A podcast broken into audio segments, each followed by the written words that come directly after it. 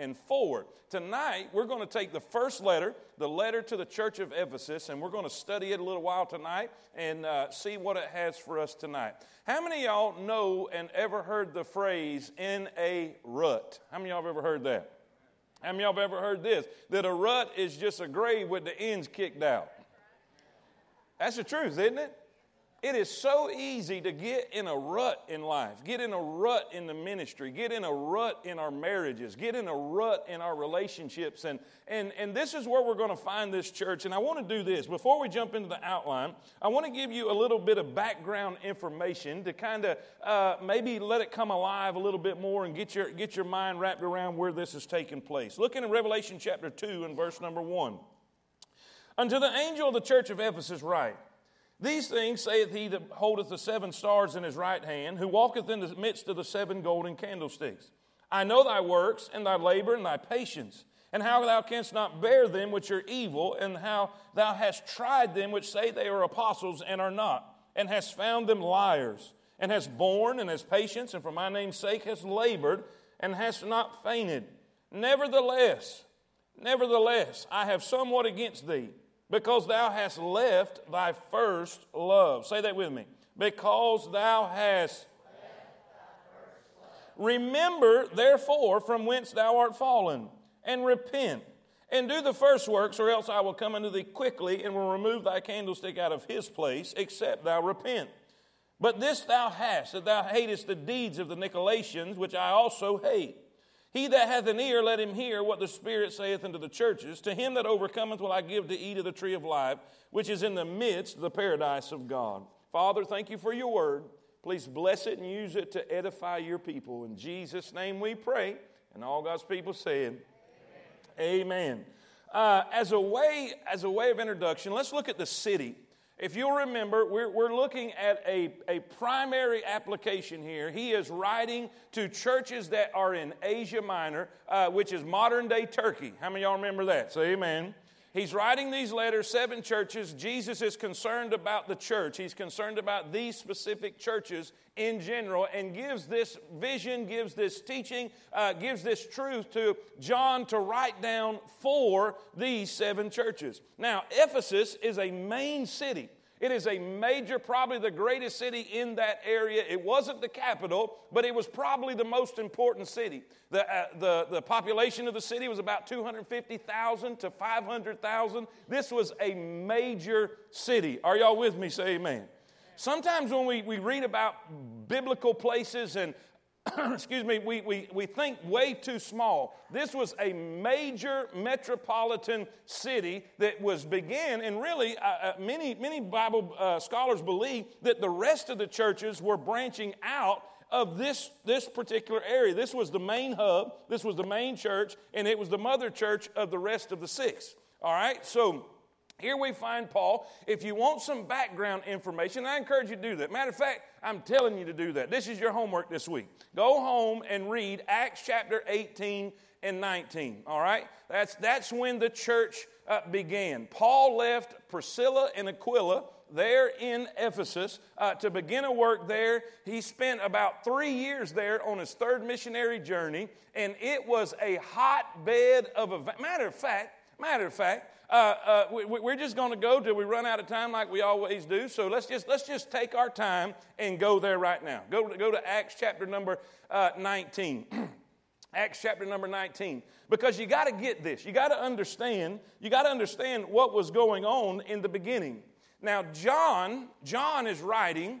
John is writing what we're studying tonight, the seven letters. John is writing about 40 years after Paul started, or Priscilla and Aquila started the church there and began the work there in Ephesus. If, if you're with me, say amen. All right, so this is the beginning. In Acts, we have the beginning. In Revelation, we have 40 years later. Okay, so let's look. Acts chapter 19, Acts chapter 19, verse number 10. I've got several things highlighted and drawn in my Bible, but I, I just want to jump around a little bit to give you an idea what's going on, all right? Verse 10 and, and this continued by the space of two years, so that all that dwelt in Asia heard the word of the Lord Jesus, both Jews and Greeks. Now, this means out of this work, out of the church of Ephesus, okay? Uh, the, the gospel is being spread, the gospel is being shared. Look in verse 17. Look in verse 17. And this was known to all the Jews and the Greeks also dwelling. This is a, a story you can read later. I'm trying to save some time. Uh, this was known to the Jews and Greeks also dwelling at Ephesus. And fear fell on them all. And the name of the Lord Jesus was and many, watch this now, and many that believed came and confessed and showed their deeds. Many of them also, which used curious arts, brought their books together, burned them before all men, and they counted the price of them and found it 50,000 pieces of silver. So mightily grew the word of God and prevailed. Say amen. Now, watch this. Here's the city. Here's the city. Let me get back to my, my, my, my notes here. Here, here we find here we find this city, approximately 250,000 to 500,000. Uh, they, they held games there. They held games there that would be like our Olympics, and it would rival uh, because it was worldwide, world known. And, and so here we find this going on. It had a theater. It had a theater that held 25,000 people. Can we have the picture of a theater? This is, this is the actual theater that is in Ephesus that was there. If you keep reading, if you keep reading in Acts chapter number 19, you'll find out that Paul is winning people by the droves. And these people are getting saved, and there, and we're going to look at a temple in a minute, the temple of Artemis or the temple of Diana, which is the Romans knew it as. And, and because of the silversmiths that were selling idols, to pe- for people to worship these people were getting saved so they were not they were getting rid of their idols and they were not buying idols anymore and the silversmiths were losing their money and so they created a riot and they captured they captured two of paul's buddies that he was in the ministry with and that's all in, in, in chapter number 19 you'll see it but this is the actual theater that they drugged these men in to interrogate them. 25000 seat theater and this place was full of people, and they were enraged at Paul because the city was known for the temple of Diana. And they cried out for two hours Great is the, is the city of Ephesus, great is the temple of Diana. I mean, this is, is demon possession.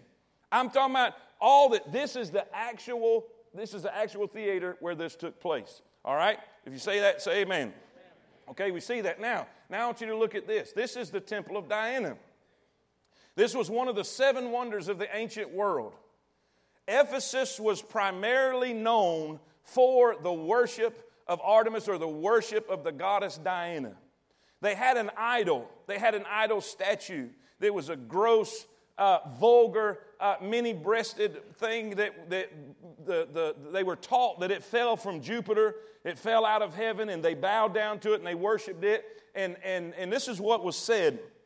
Uh, Antipater of Sidon said this.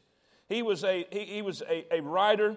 Uh, uh, he, this is what he said I have set my eyes on the wall of lofty Babylon, on which is a road for chariots, and the statue of Zeus by uh, the Alpheus, and the hanging gardens, and the colossus of the sun, and the huge labor, the, the high pyramids, and the vast tomb of, uh, of Mausolus but when I saw the house of Artemis that mounted to the clouds, those other marvels lost their brilliancy, or excuse me, brilliancy, and I said, Lo, apart from Olympus, the sun never looked on aught so grand.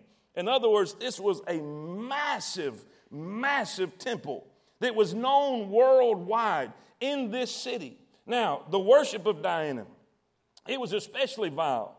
Its idol, uh, as we said a while ago, we described it, it housed numerous priests and slaves. Uh, thousands of priestesses who were nothing more than temple prostitutes were used during the worship ceremonies.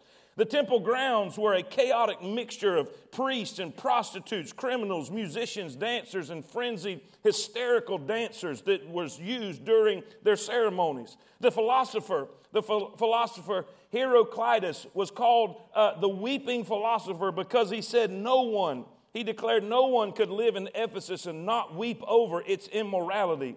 Every spring, uh, every spring, a month long festival was held in honor of the goddess, complete with athletic, dramatic, and musical events. Preacher, what are you saying? It was Sodom and Gomorrah. It was abandoned to wickedness. We, we, look at, we look at the wickedness of today and we think, boy, it's, it's worse than it's ever been. No, not so. Paul had to deal with the same things we have to deal with today, in, in, in some ways, worse. This place was a, a, a hotbed of debauchery and immorality and idolatry. And here we find in the middle of this metropolitan city, in the middle of this big, huge, uh, wicked, wicked center of wicked idolatry, there is a church there is a body of believers. There is a group of people who have believed on the Lord Jesus Christ and they are filled with the Spirit of God and they have the power of God on them. And because of that, they are filled with the love of God and they love Jesus Christ and they love the brethren and they love their neighbors and they love the lost and they are sharing the gospel like crazy. And because they're sharing the gospel, there are tons of people getting saved and throwing all their junk and burning it in the fire. Say amen. 40 years ago. That's where it began. That's what it was like. In the midst of all of this darkness, there was a light shining bright. There was, there was the church holding forth the word of life. Are y'all with me? A light in a dark place. Man, it was awesome. God was giving Paul special powers where they would take handkerchiefs from him and, and it would heal people. And, and demons would have to leave people. God was allowing some incredible things to take place. Go read it, Acts 18 and 19. But now it's different. Now it's drastically, drastically changed. But the problem is not to the human eye not to the human eye. Preacher, what are you saying? If, if you or I was to show up at church there, we would think, man, this is great. Let me show you. Y'all looking at me funny? Watch. Watch what it says. Looking, let's, let's get back to Revelation. Let's get back to Revelation. You just you have to see. You have to see what the church was. Would y'all agree with me they were on fire? Are y'all asleep tonight? What's up? We got guests and y'all are zombies tonight. What's up with that? Amen. All right, let's go back to Revelation. Let's go back to Revelation. All right, now watch. He begins, he begins to describe. Let, let's, let's jump to our outline. Maybe that's the problem. Y'all need to write, them, write with them fingers, get them some blood flowing. Amen. In, in each letter, in each letter, remember this, at the beginning of each letter, uh, in chapter number one, you find the description, the vision of the resurrected Lord. How many of y'all remember that? Eyes like fire, you know, head and hair white as wool, and, and, and feet like brass. Y'all with me? This is a vision of the resurrected Lord. Well, in each letter, in each letter, he chose to pull out a description of himself in chapter number one and address the. In other words, it's like uh, uh, if I'm writing a letter, I say Malcolm to, and then write my letter. All right, we do it different. We do, Dear John, I'm writing, you know, well, he's addressing the people, which is the church of Ephesus, and he's saying who is addressing them. And it, in each letter, in each letter at the beginning, he gives a different description of himself. And I'll tell you why in just a second, all right? So, number one, look at this. Under the angel of the church of Ephesus, write, these things saith he. All right?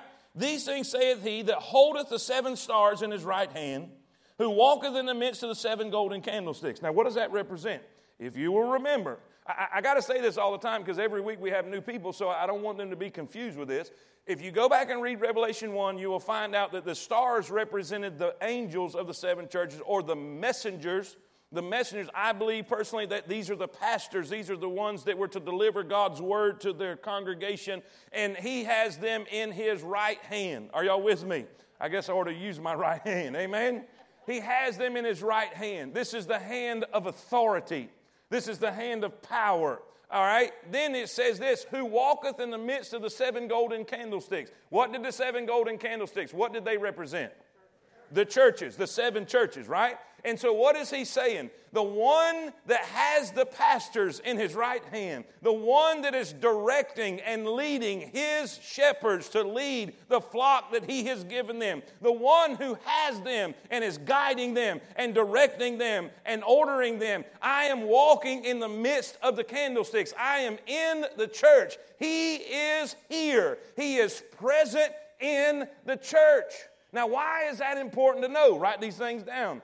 First, we see his ability. We see his ability. You need to understand that the God you serve, he can. Say it with me. He. Can. Say it again. He. Can. He can. He can do what? Whatever it is you need. Whatever problem that the church has, whatever issue is going on, whatever need that is present in the church, and you're going to find different ones as we go through these seven letters, but He has ability. He can encourage the discouraged. He can break the hard headed. He can rip the pride out of our life. He can come do whatever is necessary. Why? He's in charge. He has us by the right hand. Say amen. We see his ability. And secondly, Write this down. I got to go quickly because I, I really want to get to the end. we see his authority.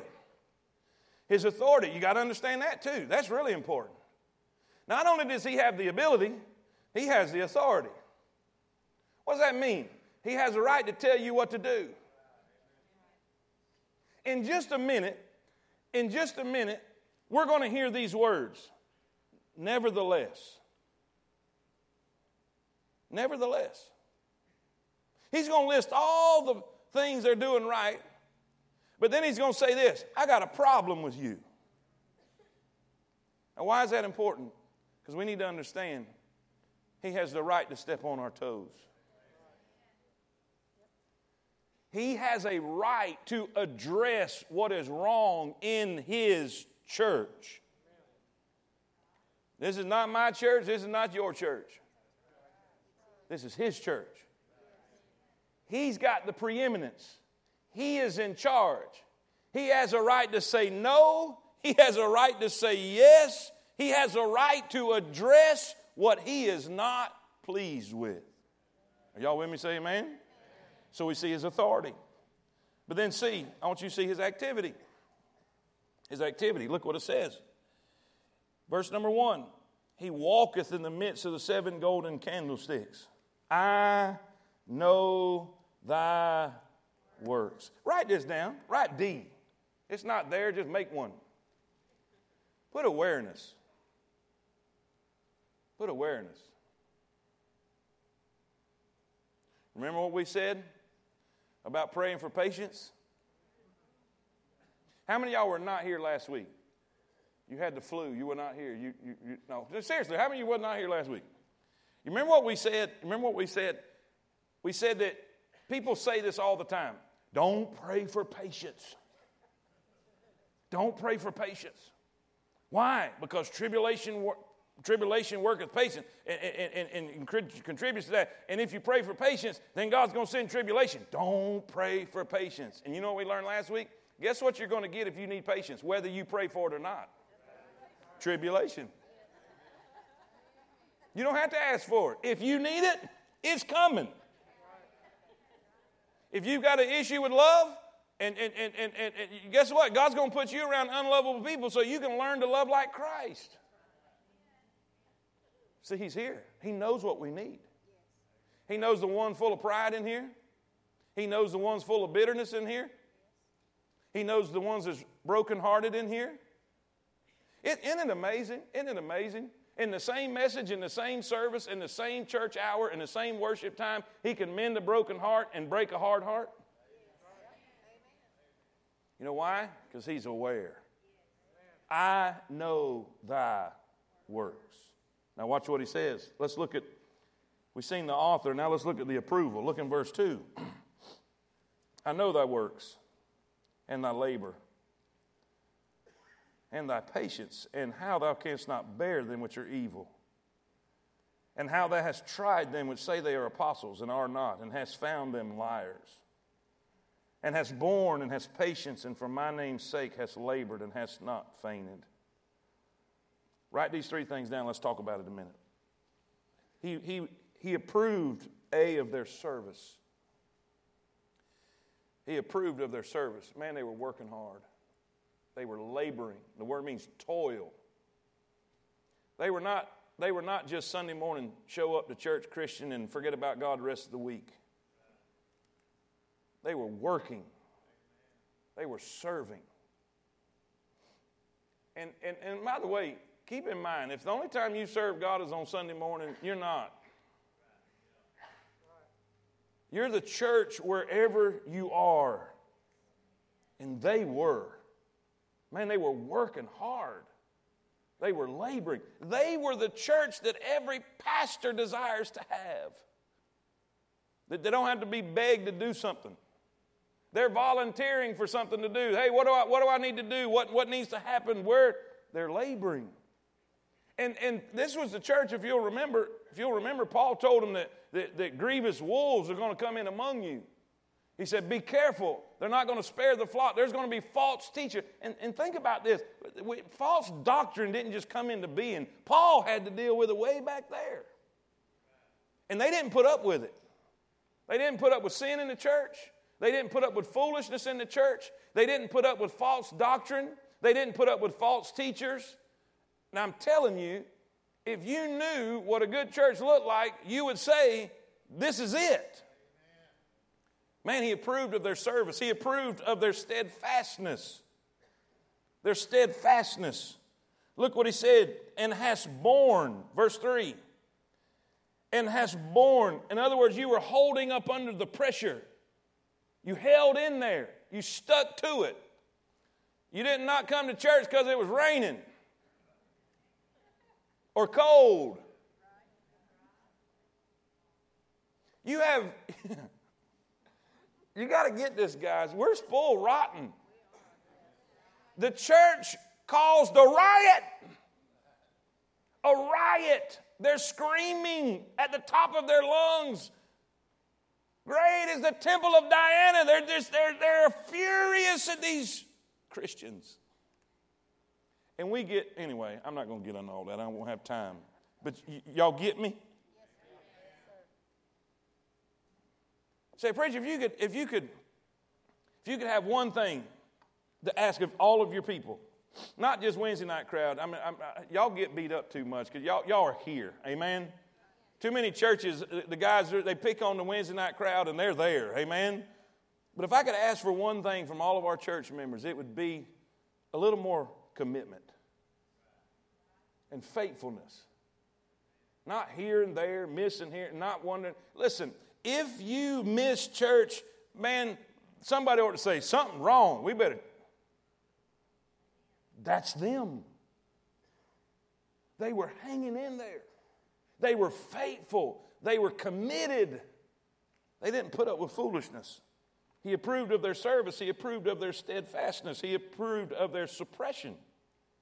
Write that down. Their suppression. They put down sin and false doctrine and false teachers. And there's something significant to that. You can't, you can't kick out a false teacher unless you know right doctrine. That's why we have to study to show ourselves approved. Amen, church? It's important. All right? We see their approval. But really, the message tonight is this is what I want to get to. I want you to see the admonition. I want you to see the admonition. Now, can y'all see this now? Can y'all see? We're going to take a time. We're, we're going to take a time travel. All right, we're going we're going to walk into a, a time machine, and we're all going to we're going to pile up in the church of Ephesus, and uh, and uh, during during this time that John's writing this letter, and we're going to go, and you know what we're going to hear? We're going to hear sound doctrine. We're going to hear we're going to hear Bible teaching. We're going to see a crowd that looks like Christians. We're going to see a crowd that acts like Christians. We're going to see a crowd that, listen, that is standing apart and they're separated from this wicked, idolatrous crowd, this, this Ephesians. Uh, uh, uh, are y'all with me? And when we walk in this place, when we walk in this place, you're going to think, this is my kind of place. This is where I want to be. This is where I want to bring my kids up.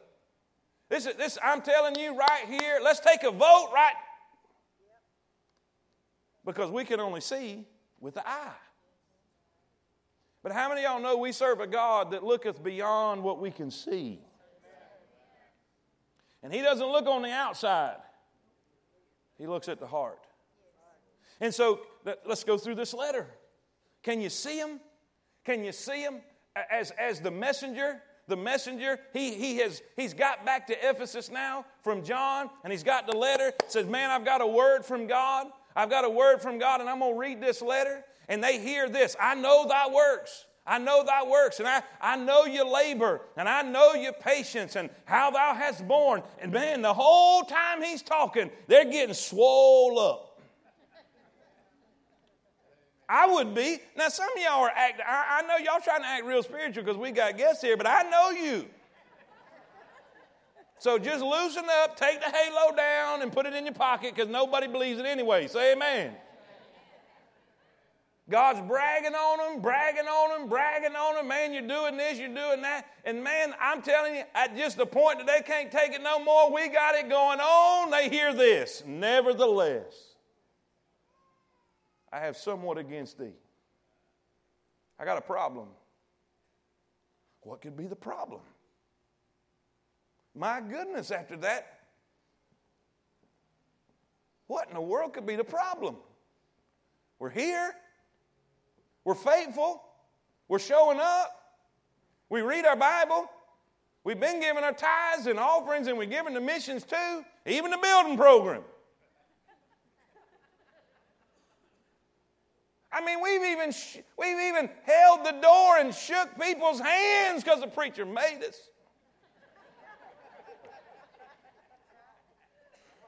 What could possibly be the problem? He said, You've left your first love.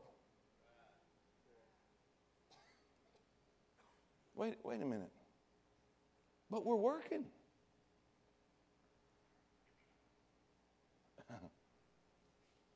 have you ever have you ever asked somebody how they're doing? And this is what you hear. Well, I'm here. How many of you felt like that before?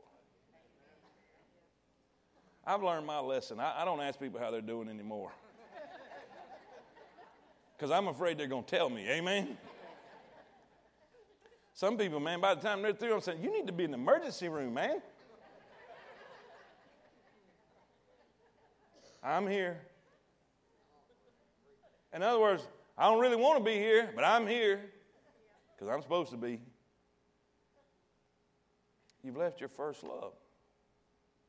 He wasn't addressing, think about this. He wasn't addressing what they were doing, he was addressing why they were doing it. Think about that a minute. You see, Jesus cares not just about what you do, He cares about why you do it. And I'm going to tell you why in the end. But let's, let's look at this a minute. Let's look at the problem. Look in verse number four. Nevertheless, I have somewhat against thee. Because, here, now he's going to give the reason. Because, and here's, here's the first point under the admonition. I want you to write this down. I want you to see their decision. Their decision. Now, I'm going I'm I'm to make some of you mad right here, but you'll get over it.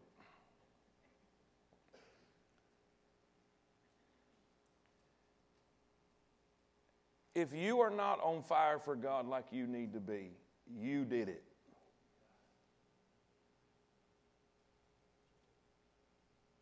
I don't know why God's letting this happen to me. God didn't have anything to do with it. It never ceases to amaze me what God either gets blamed for or gets credit for that he had absolutely nothing to do with. Look at the two, look at the two words. Because, right after because, remember he's giving a reason. What's the next two words? Say it again. Say it again. Say it again. If you have left your first love, all right? all right, let's, let's, let's, let's do it with an illustration here. this is God. this is God in His presence. This is, this is, this is me and my closeness to Him, right? This is a time when I'm on fire. This is a time when, man, I love Him. And, and, and, and it don't matter what he wants me to do. I'll do whatever he wants me to do. If he wants me to hold the door, if he wants me to pick up garbage in the, in the parking lot, if he wants me to him, it doesn't matter what. Just as long as I can be with God and God's people, man, in his presence is fullness of joy. Good night. Somebody say amen. That's where they were. Soul winning because they, man, they had a fire. They were in love with God in love with people. And if you love God, you're going to love people. But thou hast, what's the next word?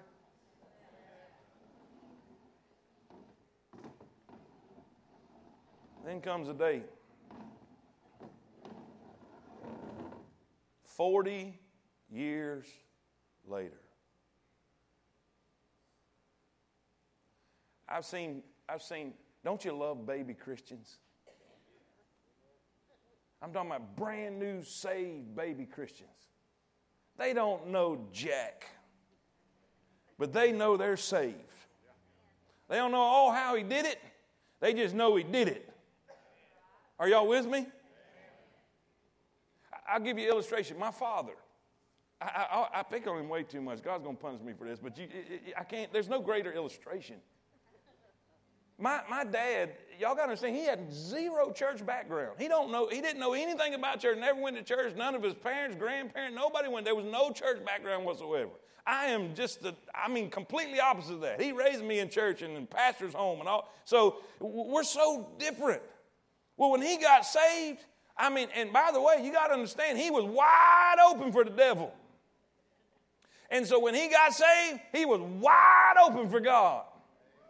And he was witnessing to everybody, telling everybody he didn't really know anything. All he knew is he went to that little church and he got saved. And he went to he went to my uncle, who was of a, a, a, Church of Christ persuasion, and that's what that was his background. And he went to Uncle Junior and said, "Hey, Uncle Junior, man, I got saved." He said, "Where at?" Down there, Bethel Baptist Church. He said, "He said, oh man, them people they believe once saved, always saved." And Dad said, "Nuh-uh." He said, You go ask that preacher. So he went back and asked Brother Wooten, and, and Brother Wooten said, Yeah, Malcolm, that's true. That's what we believe. Let me show you why. This is what the Bible. And he took my dad through the Word of God and showed him where God saves and that and he will in no wise cast out. So he went back to Uncle Junior and said, Yeah, that's what we believe. Y'all with me? Love. Everywhere he went, he told everybody drove my aunt insane. My aunt was still living at home, and every time Dad drive in the in the yard, she there was a big plate glass window in my front of my grandma's house, and she'd see Dad through the yard, and she'd go out the back door because he was on fire. Man, he loved God, loved to read his Bible. Couldn't read a lick when he got saved. Learn how to read basically by trying to study when God called him to preach would stay up all night and cook breakfast in the morning because they'd stay and trying to learn the Bible. That's back there. That's that first love. But somewhere along the line, in them 40 years of putting up with all that hell, all that difficulty. Now, let me give you a Bible. The Bible says, because iniquity abounds, the love, say it with me, the love of many shall wax cold. Preacher, what do you mean? I'm saying this. When you leave, it's fun in here, ain't it? Isn't it great coming here and be around God's people, man, be in God's presence and, and read His Word and study His Word? And it's great. But guess what? You're going out there. And it's wicked out there. It's black out there. It's dark out there. It's evil out there. And you're using up. Mm hmm. And it grows cold and they had drifted. They were still serving, they were still going to church, they were still doctrinally sound and doctrinally correct. If you ask them a Bible question, they could lay it on you. But God seen something that the naked eye could not see. He, he saw that their heart had drifted from him. He said, Thou hast. It was a decision they made. What, what, that represented me.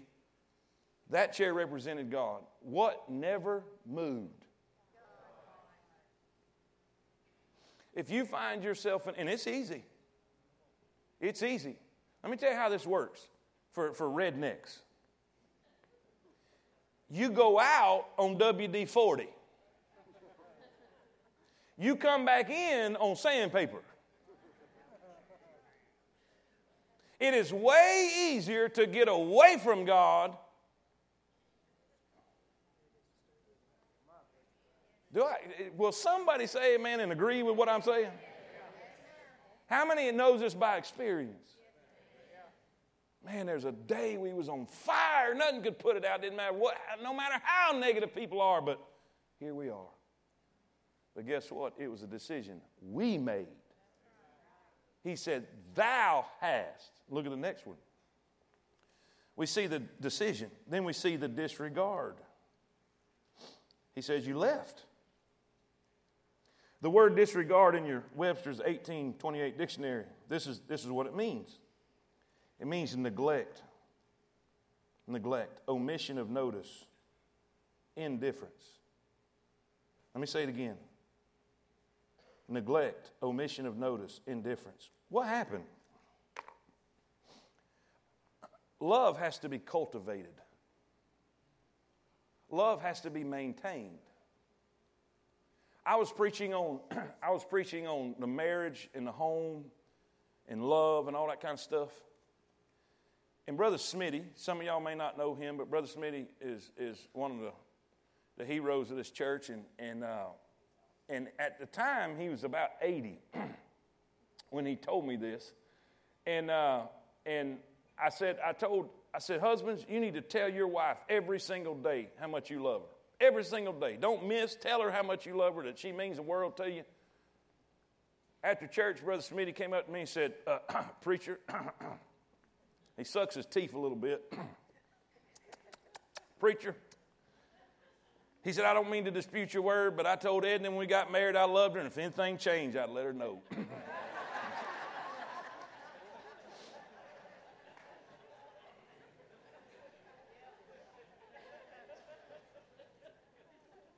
y'all with me? How many y'all know that don't work?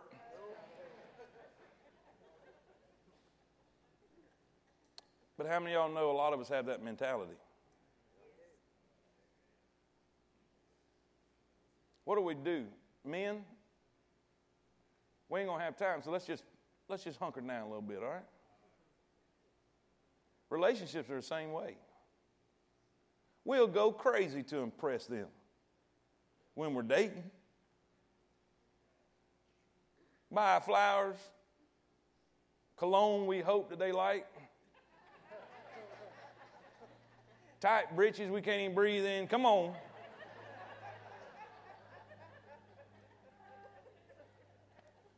Sit on their couch. It don't matter if it takes three days for them to get ready. You don't care. You'll do whatever it takes. I know some y'all men, y'all looking down, we ain't praying. You know I'm right. And we get married and then something happens. We stop doing all that stuff. We stop dating. We stop the romance. We think it's just going to carry on through. And we don't have to do nothing. We don't have to maintain it. We don't have to cultivate it. We don't have to develop it and work on it. I had a friend of mine tell me the most incredible thing when it comes to relationships. He said, Malcolm, he said, love is not the secret to marriage. That's, not, that's what he said. I said, well, what is it? He said, it's effort. You see, what happened is they stopped the effort in the relationship. They were still serving, they were still working. It was a Mary and Martha issue. Martha was working. Martha was making the stuff. Martha was setting the table. Martha was doing all of these things, but she got things out of order. And she, she focused on what was good and she missed the best. But where did we find Mary? At his feet. You know what? We get so busy serving God, we get so busy ministering that we forget to cultivate that relationship. We stop spending time at his feet. We stop. Y'all with me? Boy, it's quiet in here, isn't it? We stop communicating. That's the, one, of the, one of the first signs that you're neglecting your relationship with your spouse is you quit communicating. You know, one of the first signs that you're neglecting your relationship with Christ is you quit praying. You quit communicating. You quit talking. I was traveling back from Ohio. and man, God done something for me up there, and I'm not going to go into it, but just take my word. Man, I had a sweet time with the Lord. We quit talking. Check it out. I dare you. Go, go to any restaurant. You can see who's dating and who's married. The dating people are talking, the married people are eating.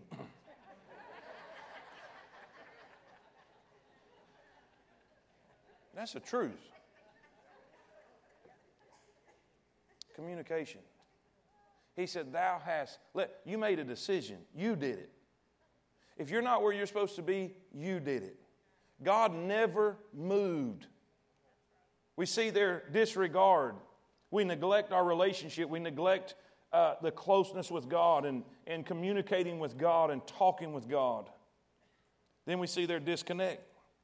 See, their decision, their disregard, then their disconnect. What's it say? Thou hast left what?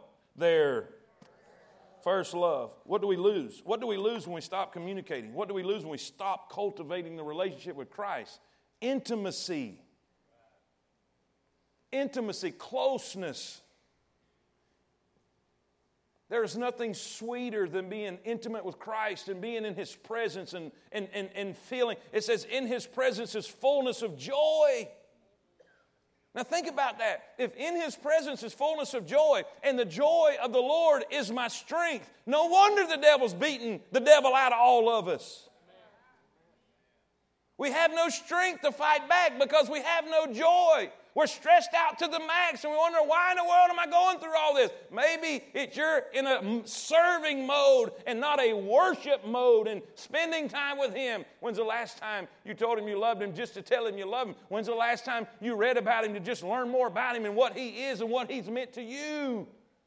When's the last time you heard something that you know He is speaking to you and you only? We lose that intimacy. We lose that closeness. And instead of being, and I'm using the analogy with, with marriage and the couple, with this relationship, when we stop communicating with our spouse and we stop talking, we become roommates and not lovers. And we go through the motions and we go through the actions, and really we start going and living our own separate lives, and we wonder why there's nothing there. And we do the same thing in the house of God. We're still serving, we're still singing, we're still showing up, we're still giving, we're still tithing, we're still sacrificing, we're still doing all of these things. But God cares about why we're doing it. Say, preacher, I'm still doing it. The Bible says if we're doing all that stuff and we don't have love, we're wasting our time. 1 Corinthians 13. Why? Jesus was asked, What is the number one commandment? What is the primary number one commandment? He says, Love the Lord thy God. Say it with me. Love the Lord thy God. Come on now. Love the Lord thy God with all thy heart, all thy soul, and all thy mind. He goes even further and says, Unless a man will hate his father and his mother and his sister and his brother, even his own life, he cannot be my disciple. He must deny himself, take up his cross, and follow me. And we know the word hate means to love less. He's using a hyperbole. In other words, he's saying, You got to love me more than your mama. You got to love me more than your spouse. You got to love me more than your children. You got to love me more than your possessions. You got to love me more than your own life.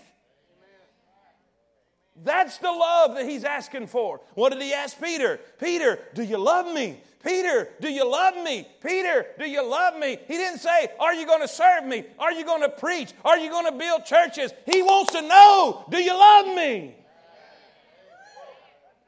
What is your motivation? Why is Jesus so concerned about this?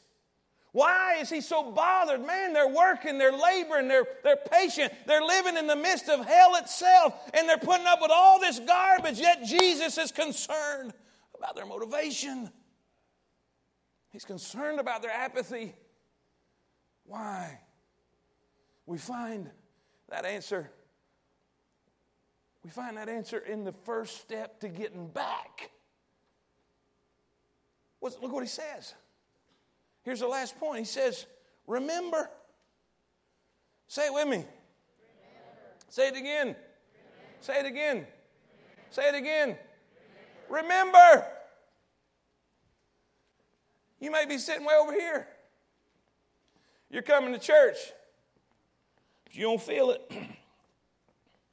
You're coming to church, and there was a day, man, when the preacher would say something and you was on the edge of your seat, you couldn't stand it. Maybe there was a day you was coming to church and that choir was singing a song, and man, you had God bumps running all up and down your neck. You just couldn't, whoo, man, you knew God was there and you could feel, and you just couldn't wait to get there. Man, it was on Thursday and you thought it was Saturday, and oh my goodness, I got to wait three more days to get to church. You say, oh, I ain't never been like that. It can be like that. There's been times I woke up Monday morning and said, man, I got to wait two more days to Wednesday.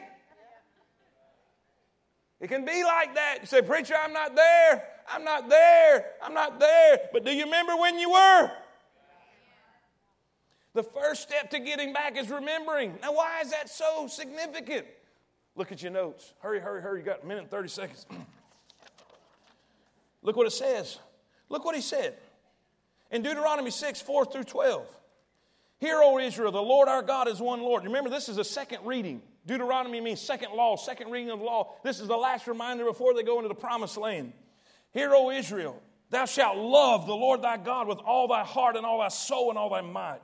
And these words which I command thee this day shall be in thine heart and thou shalt teach them diligently unto thy children, and shalt talk of them when thou sittest in thine house, and when thou walkest by the way, and when thou liest down, and when thou risest up, and thou shalt bind them for a sign upon thine hand, and they shall be frontlets between thine eyes, and thou shalt write them upon the posts of thy house and on thy gates. You reckon God wanted them to remember? Look at all them reminders he's commanding them to have. And it shall be.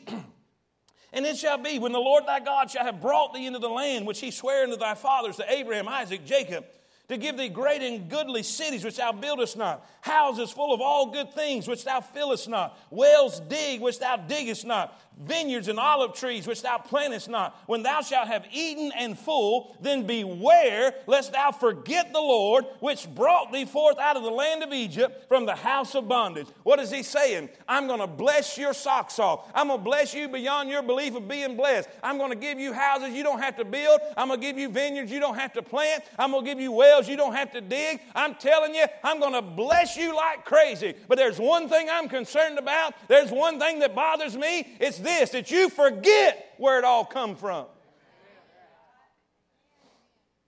I'm going to bless you. I'm going to protect you. I'm going to provide for you. I'm going to be everything for you. But beware lest thou forget.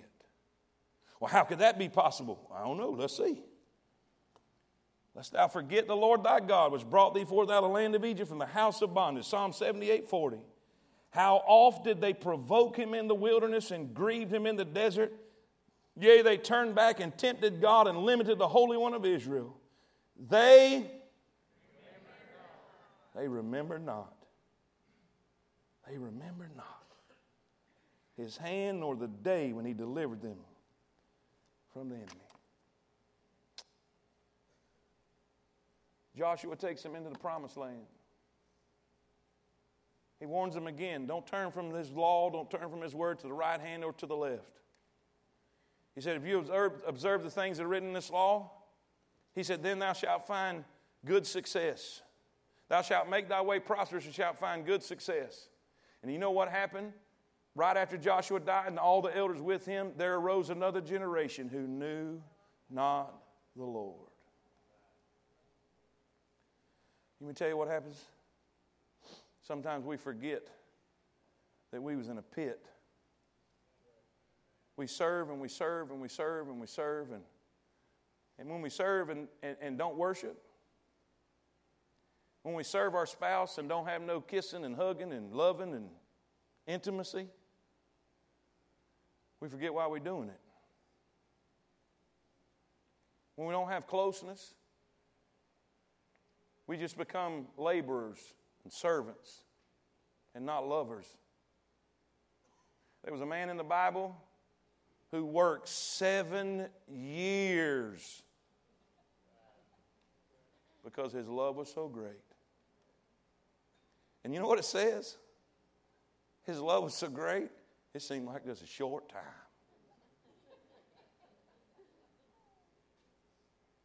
And after a while of neglect, if we have to wait seven minutes in the car, she's beeping the horn on. I'm kidding. I'm kidding. If Y'all get the point? Isn't it great that he said, You left, not you lost? What's the, what's the big deal? That's God. I'm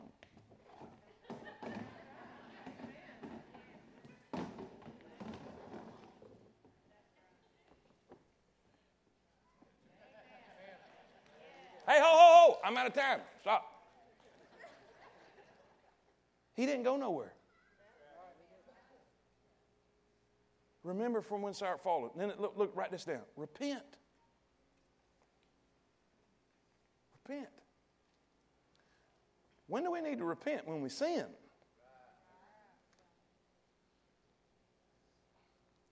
Sin. Oh, come on, preacher. You're talking about not loving him like we should sin? That's right.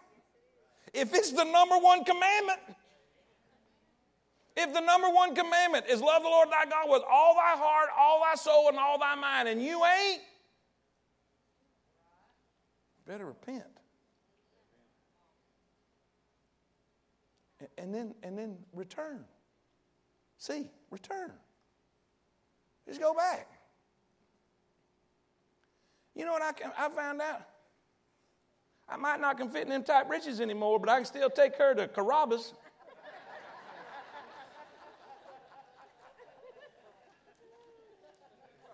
I can still buy flowers. I can still buy chocolate. Now, ladies, I really thought I'd get a little more help on that from y'all. Amen, ladies?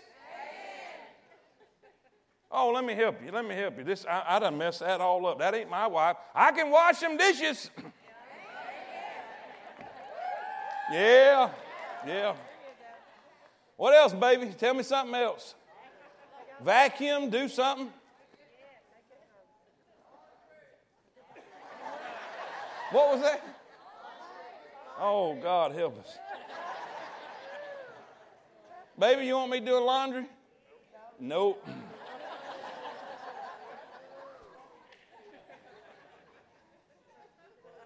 we can still do this. I tell you what, we just don't have what we've, we've lost that love and fit. No, you ain't. You lying. You lying. You ain't lost it. You left it. Go back and do what you used to do. Go back and flirt again. Go be sweet again. Say sorry when you do something stupid. I got to do that regular.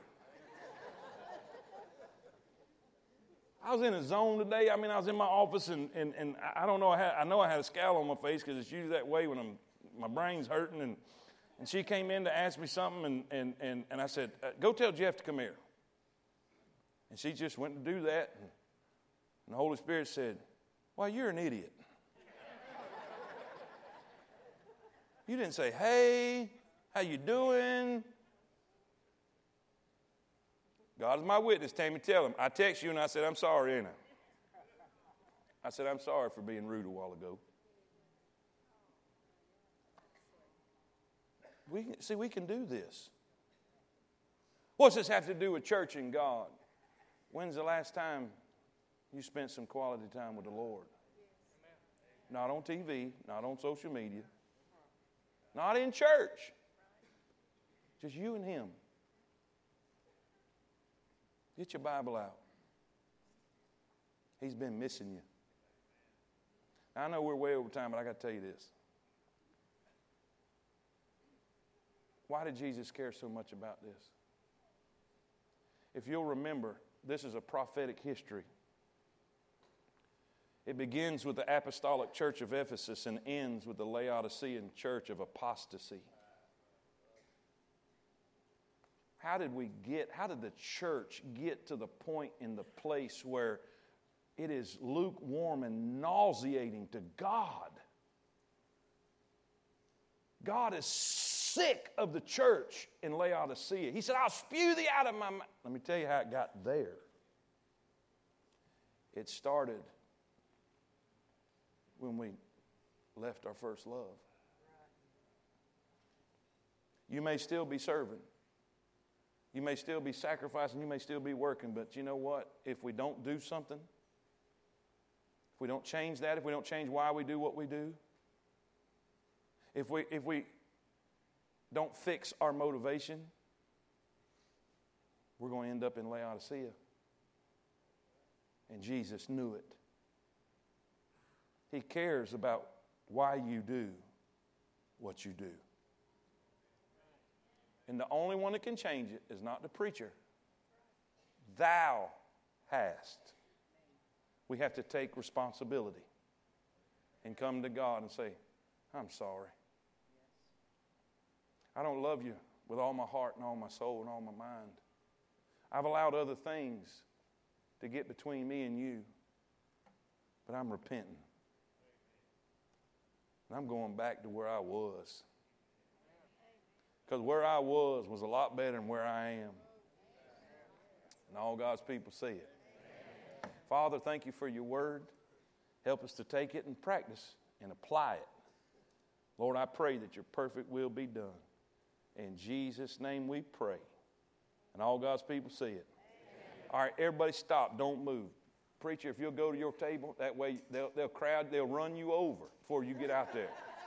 So you get on out there so that you can be ready when all y'all gonna come by and tell them how you're gonna grab one of them prayer cards and you're gonna tell that dear family, hey, that got four girls just like I got. Y'all with me? Go tell them you're praying for them. Tell them you love them and you're gonna listen. We're partners in the kingdom. Say amen. All right, go get them kids. Run, run, run. Say you was talking to somebody's why you late.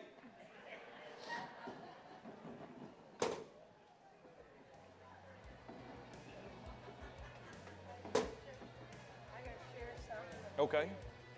Sunday,